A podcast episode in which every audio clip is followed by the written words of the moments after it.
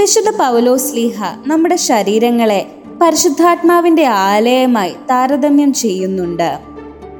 നാം നമ്മുടെ ശരീരങ്ങളെ ആരോഗ്യപൂർണമായി നോക്കാനായിട്ട് ഒരുപാട് കാര്യങ്ങൾ ചെയ്യാറുണ്ടല്ലേ? നല്ല വ്യായാമം ഉറക്കം ഭക്ഷണം എന്നിങ്ങനെ പല പല കാര്യങ്ങൾ ചെയ്യാറുണ്ട്. പക്ഷേ നാം അനുദിന ജീവിതത്തിൽ ചെയ്യുന്ന ഓരോ പാപങ്ങളും നമ്മുടെ ശരീരങ്ങളെ പരിശുദ്ധാത്മാവിന് വസിക്കുവാൻ പറ്റാത്ത ഒരിടമാക്കി മാറ്റുകയാണ് ചെയ്യുന്നത്. നമ്മളൊക്കെ ഗ്ലൗസ് കണ്ടിട്ടുണ്ടാകുമല്ലോ. നമ്മുടെ കയ്യിലെ അഞ്ച് വിരലുകളില്ലാതെ ഈ ഗ്ലൗസിന് ഒരിക്കലും പ്രവർത്തിക്കുവാൻ സാധിക്കുകയില്ല.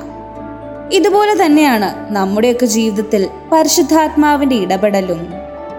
ആ അഞ്ച് വിരലുകളില്ലെങ്കിൽ ഒരു ഗ്ലൗസ് സ്വയം പ്രവർത്തിക്കുവാൻ പറ്റാത്ത വെറും ഒരു റബ്ബർ വസ്തുവായി മാറുന്നത് പോലെ നമ്മുടെയൊക്കെ ജീവിതത്തിൽ പരിശുദ്ധാത്മാവിന്റെ സാന്നിധ്യമില്ലെങ്കിൽ നമ്മളും ഉപയോഗശൂന്യമായി സ്വയം പ്രവർത്തിക്കുവാൻ കഴിയാത്ത ഒന്നായി മാറുന്നു. സെയിന്റ് പൈഷ്യസ് വെൽസ്കോസ്കി തന്റെ ഫീൽഡ് ഓഫ് ഫ്ലവേഴ്സ് എന്ന പുസ്തകത്തിൽ നമ്മുടെ ശരീരങ്ങളെ പരിശുദ്ധാത്മാവിന്റെ ആലയമാക്കി മാറ്റുന്നതിനെക്കുറിച്ച് ഇങ്ങനെ പറയുന്നു.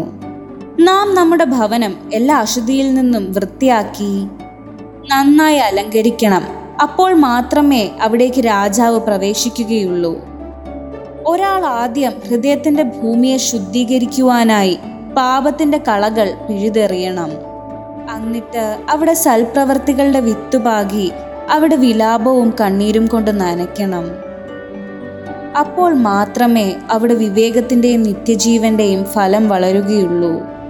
അതുപോലെ ആത്മാവിന്റെയും ശരീരത്തിന്റെയും വികാരത്തിൽ നിന്ന് ശുദ്ധീകരിക്കപ്പെടുന്നത് വരെ പരിശുദ്ധാത്മാവ് നമ്മിൽ വസിക്കുകയില്ല